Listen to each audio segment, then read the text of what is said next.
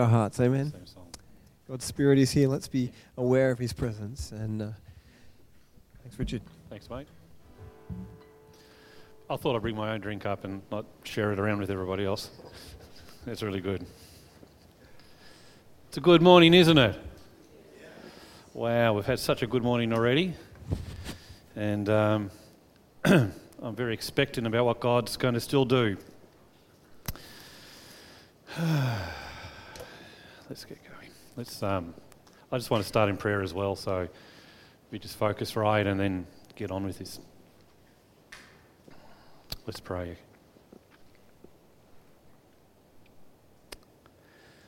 Lord, we just um, we just bring ourselves to you.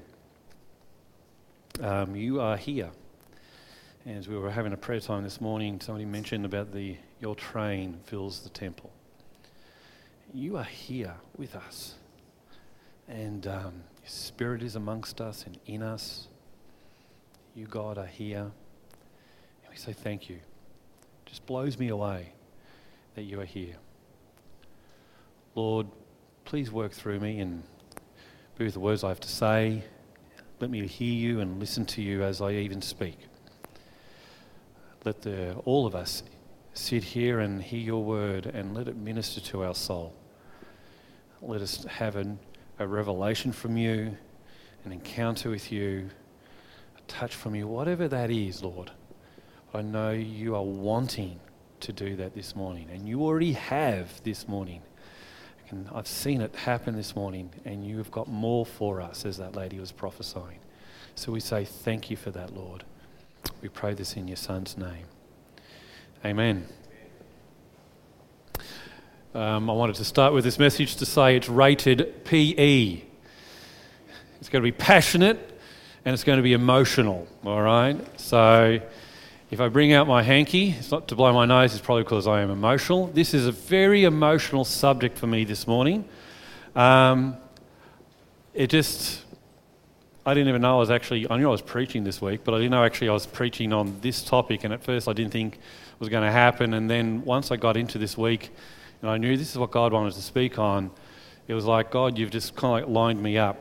And um, even even this week, it, like yesterday, there was things that I was just wasn't sitting right, and this morning it just clicked. And um, I don't know about you guys who also preach. Some of your best points come while you're in the shower.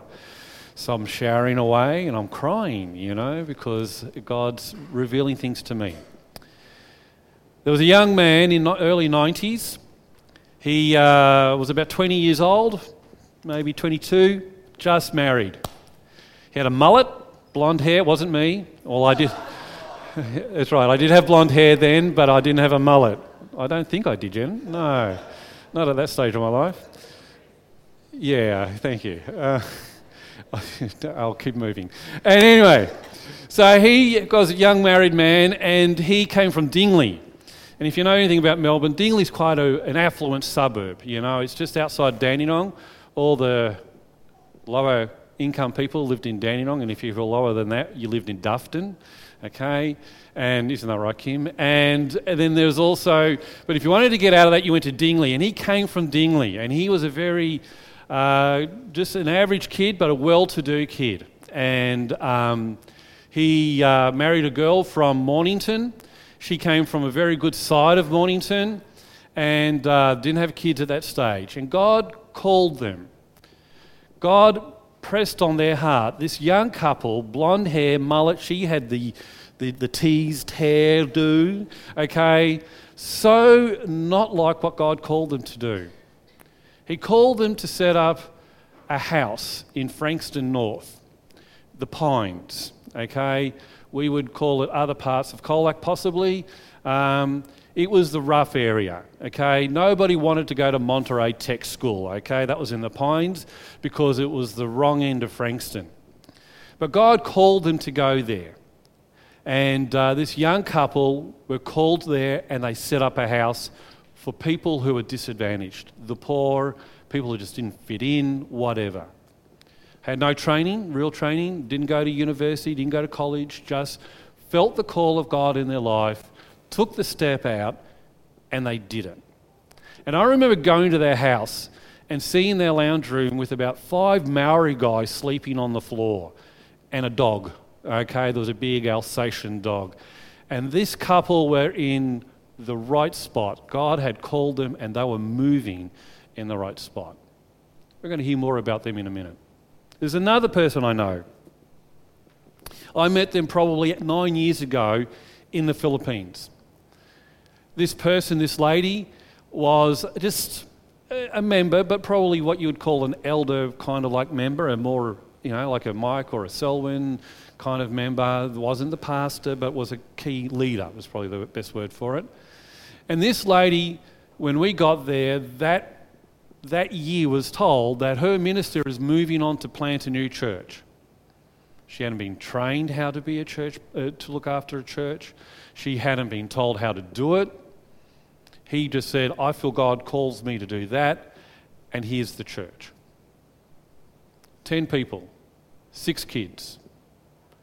She can't make ends meet, can't grow enough rice. Husband has to work on a tricycle. She is poor and she is a pastor. We'll talk more about her in a minute. Last person lives in Colac, attends a church in Colac one day, a minister older than me, moustache, in a church similar to this, without the extension, stands up one day and says, I'm looking at a missionary trip over to the Philippines. Who's interested? And some people are interested. This one lady talks to her husband because her husband knows that she should go and she knows that she should go as well. So one day she goes, I'm going to go. And she goes to the Philippines with this pastor and his wife. He's got a moustache and greying hair. I'm not giving any names away here, of course, if you hadn't noticed. She goes overseas. Somebody just found out who it was. Ask Andrew later on. And she goes there and she goes to a children's home. She sees 20 children and knows this is what God wants her to do is to somehow connect, change, be an advocate of change in these children's lives. We'll talk about her in a moment as well. Today's message, if you want to have a title for it, is Be an Advocate of Change or Be a Change Agent. If you look at Nehemiah, and we've been tracking with him, when I was saying this to Andrew the other day, this, this section almost feels like it's just dropped in the middle of two chapters. Four and six kind of need to be stuck together, and, and that flows on nicely. But five, why is five there? And then I, it dawned on me. Nehemiah was a change agent, he was an advocate of change. Not only did he do physical change, but we're going to see today that he changed like a, a social change, an injustice change. He changed that area. And that's as important as the physical change. Not only did he build a wall, as I said, he also changed things socially. In his own society, he changed it from within.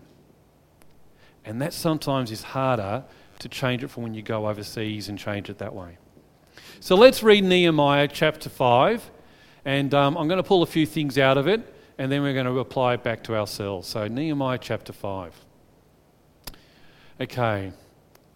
About this time, some of the men and their wives raised a cry of protest against the fellow Jews. They were saying, We have such large families, we need more food to survive. Others said, We have mortgaged our fields, vineyards, and homes to get food during the famine. And others said, we have had to borrow money on our fields and vineyards to pay our taxes. We belong to the same family as those who are wealthy, and our children are just like theirs. Yet we must sell our children into slavery, slavery just to get enough money to live. We have already sold some of our daughters, and we are helpless to do anything about it. Our fields and vineyards are already mortgaged to others. When I heard their complaints, I was very angry. After thinking it over, or pondering is the, um, in the NIV, I spoke out against these nobles and officials. I told them, You are hurting your own relatives by charging interest when you borrow money.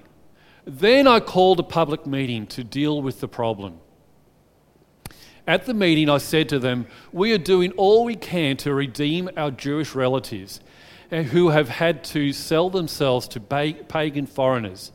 But you are selling them back into slavery again. How often must we redeem them? And they had nothing to say in their defense. Then I pressed further. What you are doing is not right. You should not walk should you not walk in the fear of God in order to avoid being mocked by enemy nations? I myself, as well as my brothers and my workers, have been lending the people money and grain, but now let us stop this business of charging interest. You must restore the fields and vineyards, olive groves, and homes to them this very day and repay the interest you charge when you lent them the money grain, new wine, and olive oil. They replied, We will give back everything and demand nothing more from the people. We will do as you say. Then I called the priests and made the nobles and the officials swear to do what they had promised. I shook out my folds of my robe and said, If you fail to keep your promise, May God shake you like this from your homes and from your property. The whole assembly responded, Amen. And they praised the Lord. And the people did as they had promised.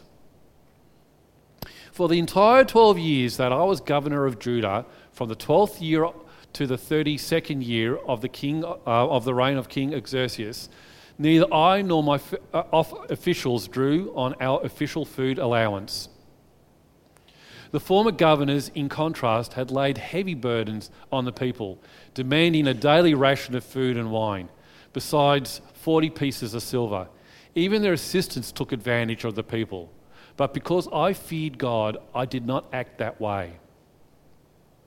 I also devo- devoted myself to working on the wall and refused to acquire any land. And I, rec- I required all my servants to spend time working on the wall. I asked for nothing, even though I regularly fed 150 Jewish officials at my table, besides all the vi- visitors from other lands. The provisions I paid for each day included one ox, six choice sheep or goats, and a large number of poultry. And every 10 days we needed a large supply of all, of all kinds of wine. Yet I refused to claim the governor's food allowance because the people already, already carried a heavy burden. Remember, O oh my God, all that I have done for these people and bless me for it. I love Nehemiah. I think he is such a leader. I think he is such an example um, on how we can live. As I said, I'm going to just pick out a few things, tease a few things, and then refer it back to us. So remember last week we, were hearing about the wall and how the wall's been built and how basically Nehemiah had families looking after certain sections of the wall. And if there's, and there's, if I'm right, another two or three messages prior to that, so get them on CD or podcast and listen to that. And then we're going to continue that on next week. So this was all happening. And while the wall was being built, the Jewish people were actually enslaving their own people. They were making their own people um, selling them off or selling things so they could actually have money. Now, Nehemiah saw that, and in verse 7 and 8, he saw that and he was angry. He was angry. And then in verse 7, it says it differently in 7 here. Um, in the NIV, after thinking it over, I like it how it has it in the NIV. It says, He pondered over it. He was thinking about it. I dare say he went to God and said, God, what do you want me to do about this? I'm angry. I'm upset. This is making my blood boil. What do you want me to do? I'm thinking about it. I'm pondering about it. And then he took action. In verse 7, it says, he spoke against the nobles. And again, the NIV, it says he rebuked them and he accused them which I think is a little bit more forceful than he spoke out against them. He rebuked them, he accused them, he got in their face. He was angry, he went to God with it, and then he rebuked them, he accused them. And then he continued on. After accusing and rebuking him, he made the leaders in verse 12, he told them what to do, but then in verse 12, he goes, um, Then the priests and the officials and the nobles made them, he made them swear, and in the NIV, they had to take an oath. So there's a process there. He was angry, he was pondering about it, then he dealt with it. He talked to them, he accused them, he rebuked them, he had words with them, and he told them what to do. And they did it. And then he got the officials together, he got the key leaders together, and he said, Okay, I want you to swear an oath. This is serious. I want you to swear an oath about it. And they did. Now, it doesn't stop there. It wasn't like Nehemiah was like a coach of a football team and gets in the face and he says, just do it, get in there and get it done, okay? And then he gets off the field and he sits up in the box and he sees the players play. No, no, no. Nehemiah wasn't like that. Because then you read in verse 10, his officials and probably even himself, he was doing that. Then he says, they've been doing the same, but let's stop this business of charging interest. He knew it was wrong. He told his officials he knew that it was wrong. And he goes, We're going to stop doing that. I'm going to stop doing that. I'm not going to do it anymore. But it didn't finish there. He did more. He added to it. And if you read in verse 14 and 15, he says he didn't want to tax them anymore. He had a right to tax them. He had a right to basically um, to take money from them because that's what was given to him by the, the king. He was allowed to do that, but he chose not to. Just a side note what are things that we have a right to do? You say, I'm right, I've got the right to do this and I'm going to do this. But you pull back and you say, No, I'm not going to do that because God's showing me a different way. What's a different way that God wants you to go? Anyway, back to the main message. Not only did he not tax them, he kept working on the wall. He was on there. It wasn't like, okay, no more taxes, okay, that's fine. But hey, I'm being really nice, I'm being really good. You guys work on the wall. I like to see it happen. I'll stand back here. No, he was on the wall as well. He was working with them. And then what he was given, he shared it with as many people as he could. He knew he was blessed. He knew he had stuff given to him because of his position, because where he lived, who he was. And he was willing to share that to with as many people as possible. Wow, doesn't that sound a bit like us in the Western world? We have been given so much, given heaps, just because we live in this country. Who does God want us to share that with? With how many people? Anyway, back to the message. As I said, Nehemiah, he called it out.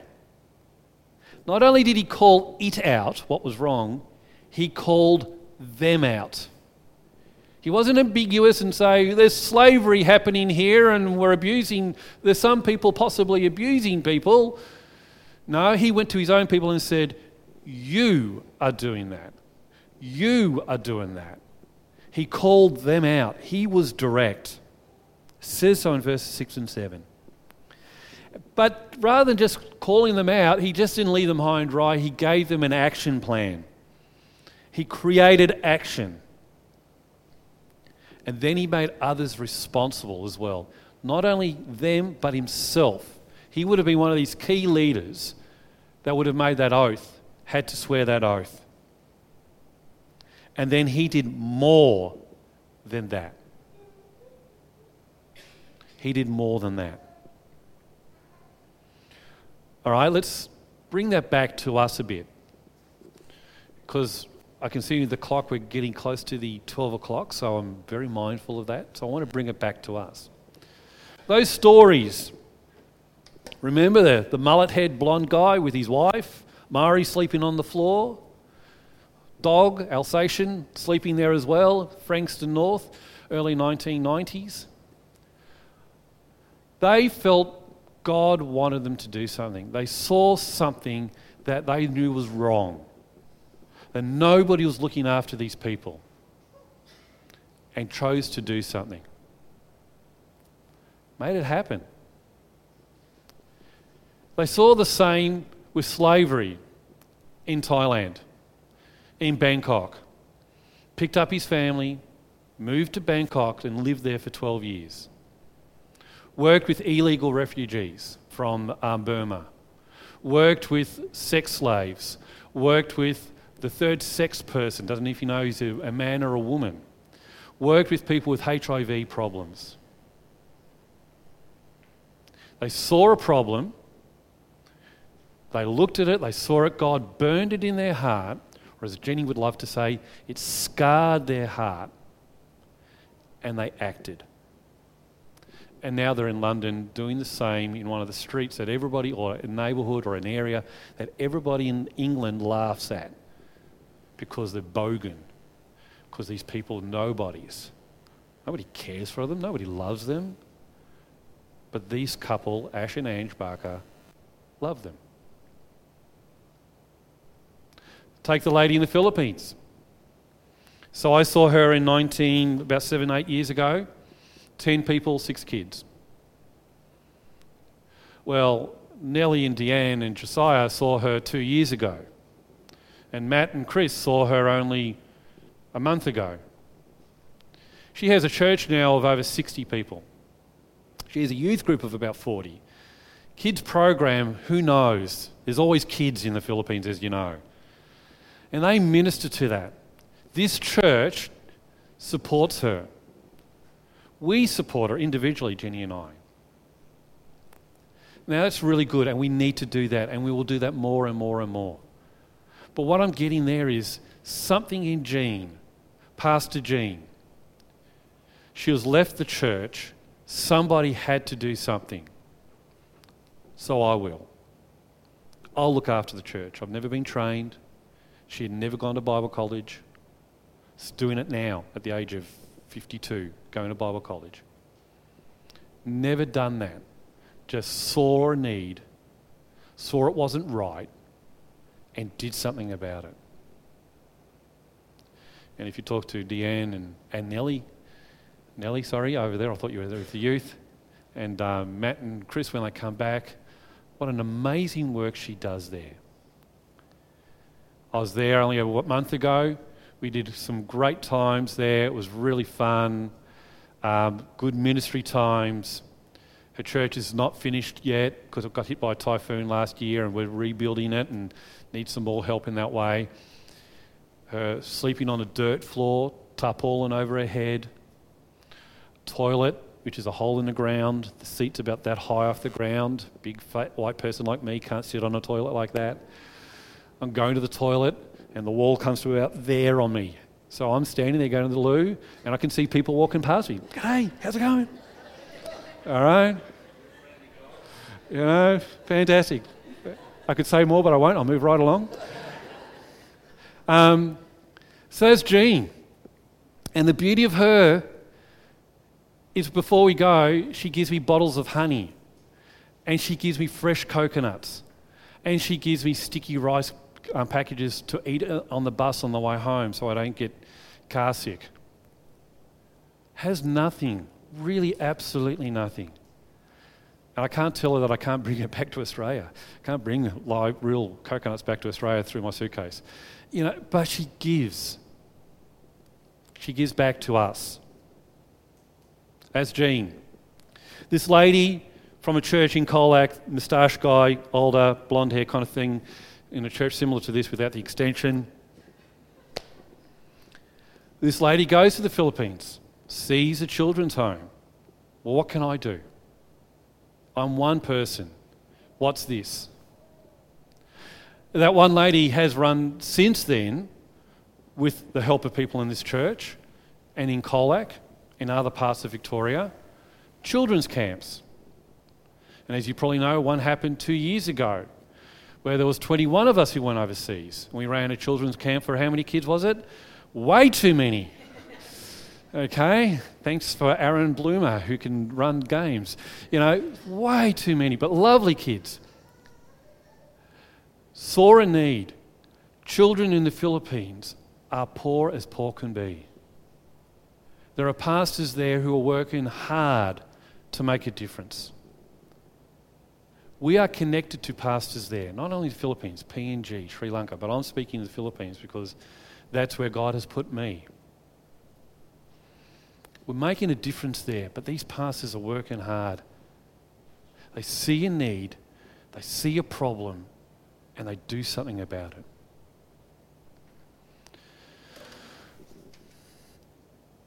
What social issue?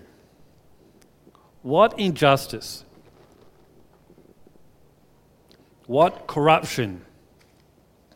What things that you look at and you say it's just not right? That burns in your soul, in your heart, in your gut. What makes your blood boil? What is it?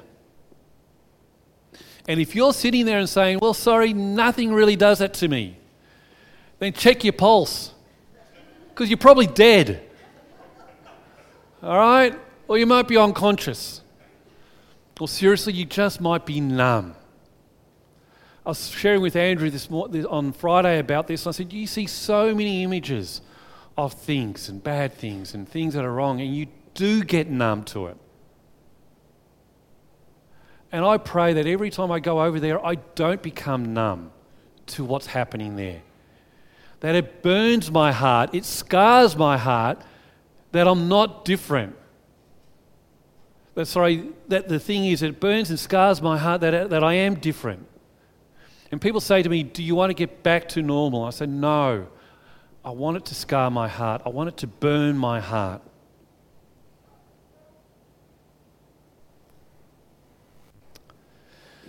The thing that God's scarring your heart or burning your heart can be small. It could be just saying, My next door neighbor is just having a hard time. They might not be poor, but they're having a hard time. It might be medium. It might be, hey, wait a minute. We as a state, in the state of here, we're doing something about domestic violence, or we're doing something about helping the children who are disadvantaged, and I'm going to be part of that. Or I'm going to be part of asylum seekers. I might not be poor, but God's putting on my heart to do something about it. Or it might be big. There are 20 million children at least in the Philippines. Can't do every one of them, but I'm going to try and do as many as I can. I'm going to try to reach as many as I can. Did a youth camp. We only meant to have 75. We had 105. Okay, as many as we can. And as I was saying about that lady who did children's camps in the Philippines, the spin off from that is people who do go there and their lives are changed. People ask me to talk about the Philippines and what happened. I can't actually spend too much time on it because I could talk forever. But one thing I want to say, it was amazing to see Matt go back again. Matt go back again, stand in front of the youth that he had been with two years ago and say, My life is changed. I'm not the same again. I'm doing more for God. I'm seeing God in a new way. It was amazing to see that. And then have Chris at the beginning of the week or the beginning of the camp all the time couldn't share his testimony. And then at the end of the time, he couldn't stop sharing his testimony. You know, we're in China, we're at the airport, and he's sharing his testimony to a girl who's trying to sell him jade. You know, he's not going to buy jade, but he's sharing his testimony because he just, he just wants to. And that's come from what you can do overseas. See, Nehemiah put skin in the game. He could have ignored it. He could have ignored seeing what's happening. He could have said, No, the people are going to resist me. He'd seen enough prophets have that happen. Some of them were even killed for what they were saying. And we've seen that in history. Why do it? Because it's going to hurt. I'm going to get persecuted. It's going to be tough. Why would I want to do that? It is going to be difficult. I am going to sleep on the floor for three, for three weeks. I am going to have a bucket shower for three weeks. It is going to be hard. They could have rejected him, but he went forward.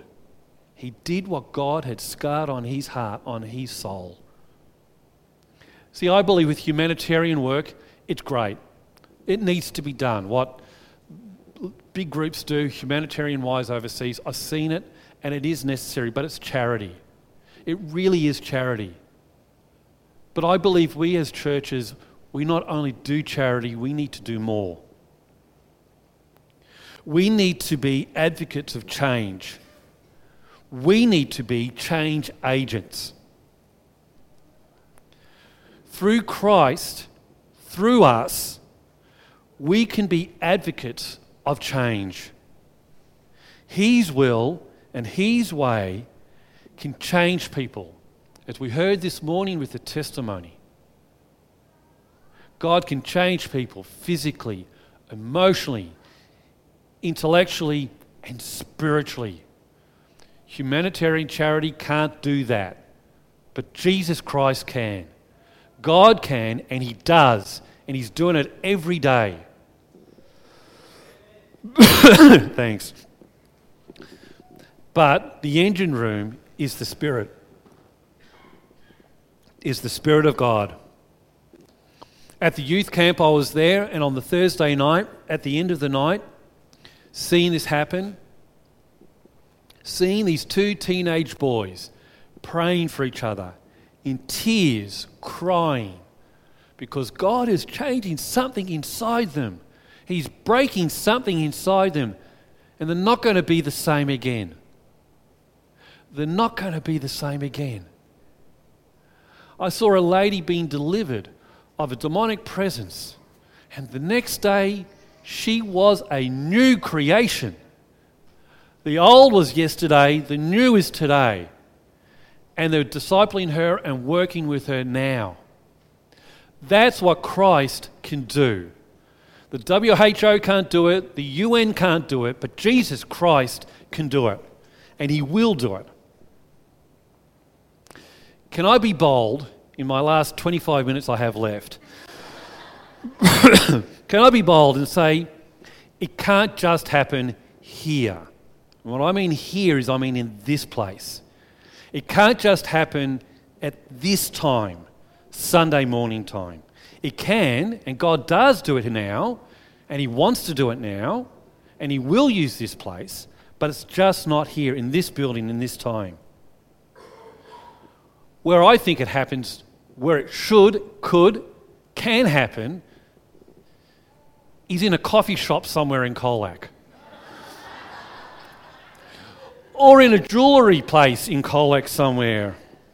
Or a caravan park somewhere in Colac or a farm somewhere in Swan Marsh, or a farm somewhere where I don't know where you live in Nemos, but somewhere down over there, or a housewife who lives on the street behind here, Imperial Drive, okay, or a uni student who goes to Ballarat or goes to Geelong, or a school student who goes to Trinity or to the college here, or to a children's camp that happens in Legaspi, or a youth camp that happens here like in a few weeks' time, or in Legaspi.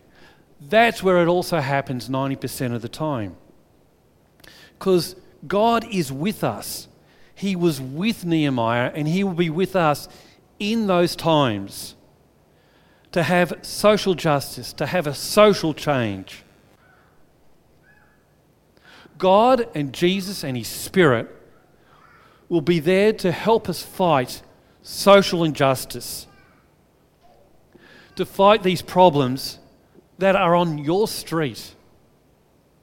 They're happening on your street today, this week.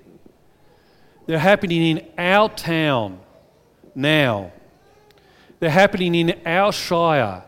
They're happening in our state. They're happening in our country.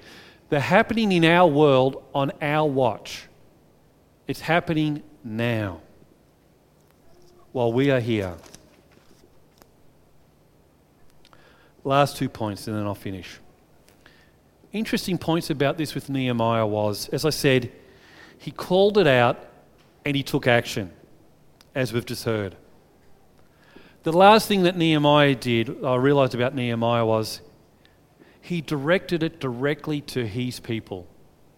He wasn't talking about the Gentiles, wasn't talking about the Ammonites or the whatever, or his enemies or whatever. He was talking to his own people.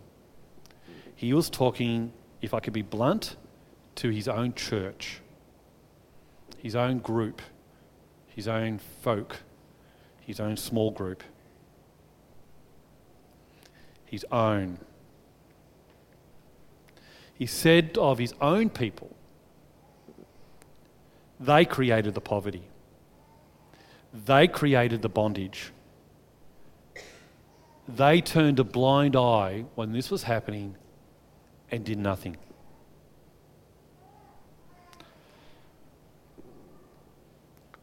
What social justice, social injustice, what corruption, what things that you look at and say it's just wrong, that's burning in your soul, that's burning in your heart, that's burning in your gut who is God putting on your heart that needs to be liberated, needs to be changed, and needs to be freed? Because in Christ and through Christ, they can change. And He wants to use you to make that happen. He wants to use me to make that happen. Well, let me say it in a different way. Who are you or who am I saying, I just can't liberate that person? Or we're saying, or I'm saying, I just don't want to free that person. Or you could be saying, or I'm saying, I don't know how. Or like me, when I was in the Philippines this last time,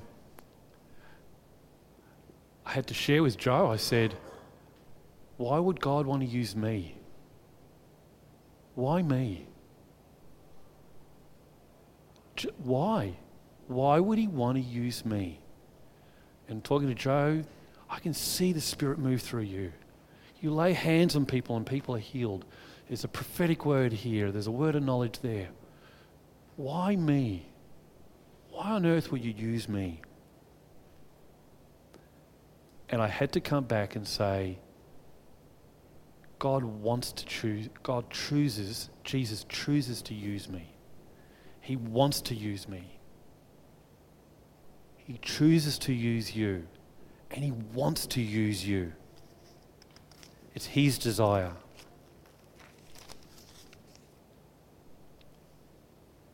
It's the how. Again, I could give you a list of organisations that you can connect to. I could give you people to connect to. So could Andrew. But like Nehemiah, he had to share what he had. He not only shared it, but he gave it away freely. And then on top of that, he sacrificed. He put skin in the game. His reputation, who he was, what he had, he put it in the game. For some of you, God has shown you what he wants you to do. I had it early this year. I was like, yeah, God, you showed me. I'm just not going to face up. I'm not going to get in the game. Sorry, I'm not. And you might be the same. But let God reignite that fire in you. Let God rekindle that fire in you. And like me, how did I do that? How did I do that? I went back into His Word. I went back into His Word and said, What does that say to me? Went back into basically praying more. And He showed me. He showed me what's the things that scars my heart. What are the things that is burning in my soul? And he rekindled that, he reignited that. And in the Philippines, it was a fire, it was a flame. And I pray, and I hope, and I say in front of you that I continue to do that. That I continue to have that passion, that fervor, that emotion to say, we can do something. We can make things happen. We can be a change agent. We can be an advocate of change. Through Christ and in Christ, we can make this happen.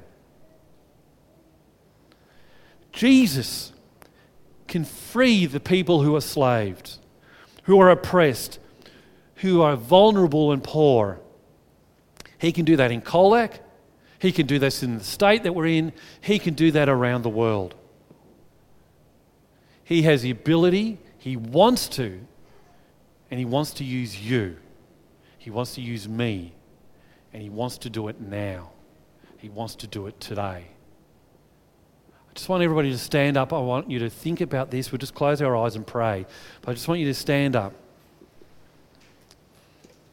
And if Joe, if I could have you come forward. Just want us to pray. Just don't break the, the time. Just close your eyes, and I'm just going to say it again. What is it in your life? Closing our eyes and just spending some time with God. What is it in your life that God has put on your heart that you just know that's an injustice, that's wrong? That person is oppressed. That person is being look, not looked after.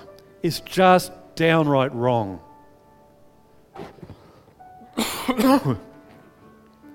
what has He scarred your heart with? What are the things that are burning in your soul? And you know it's from God. If you've been sitting on it, God might want to, He wants to rekindle that. He wants to re- reignite that. So you can be a change agent. You can be an advocate of change. In Colac, in this state, in this world. Lord, I pray that it's just not my words, Lord, that it's your words working inside people now. There are things that you are impressing on their heart now that you want them to do something about. Not for my sake, not for Andrew's or Selwyn's or Mike's, but for their own sake, for your sake, and for the people that they could reach sake. Lord, we know this is not a guilt trip, Lord. We know that you are giving us a calling or a presence or a knowing of what to do. Lord, I pray that we just don't let it sit on the side. But Lord, I pray that it comes front and center in what we do, in what we focus on. That we focus on you, that you want us to do, be a change agent, to change things. Lord, I pray if there's anybody in this room this morning who wants to be like that, who've let it die to the side or just realized, God, you've put this on my heart and you're going to help me do this, let's go. If that is one, if somebody's there, Lord, I pray that, can we pray for them? Let them come forward so we can pray for you. Again, that doesn't make it magical or whatever, but it does mean you are serious. It means you're saying, God, you have touched my heart. You have scarred my heart. There is a fire in my heart. And you want to want me to do something. There's an action plan. There's a word I need to say. There is some something that I need to give. You are showing that me now, showing to that to me now. So if that's you this morning, I pray you come forward. Let us pray for you. I pray that you make that decision to do something, to be a change agent. Lord, I also pray if there are people who have been doing it for a while, and I can put my hand up for this, you sometimes just run out of energy. You just get tired. Lord, I pray that we can pray for people this morning. They can have a, a renewing, a refreshing, a revitalization of their spirit of that calling, of that fire, that, that it's, they can feel the Spirit just fill them up again so they can go again for this week, that they can go again, do what you have asked them to do. And they can do it with passion, they can do it with energy and an emotion, and they can do it with your love, with your heart, with your words. Lord, I just pray for those people. If you need to be prayed for, for a refreshing, a renewing, come forward and let us pray for you. Let us spend some time with you, and you can spend some really great time with God right now. I just pray that. If you can have the band to finish that last song while we can pray for some people, it'll be great. Oh, Jesus.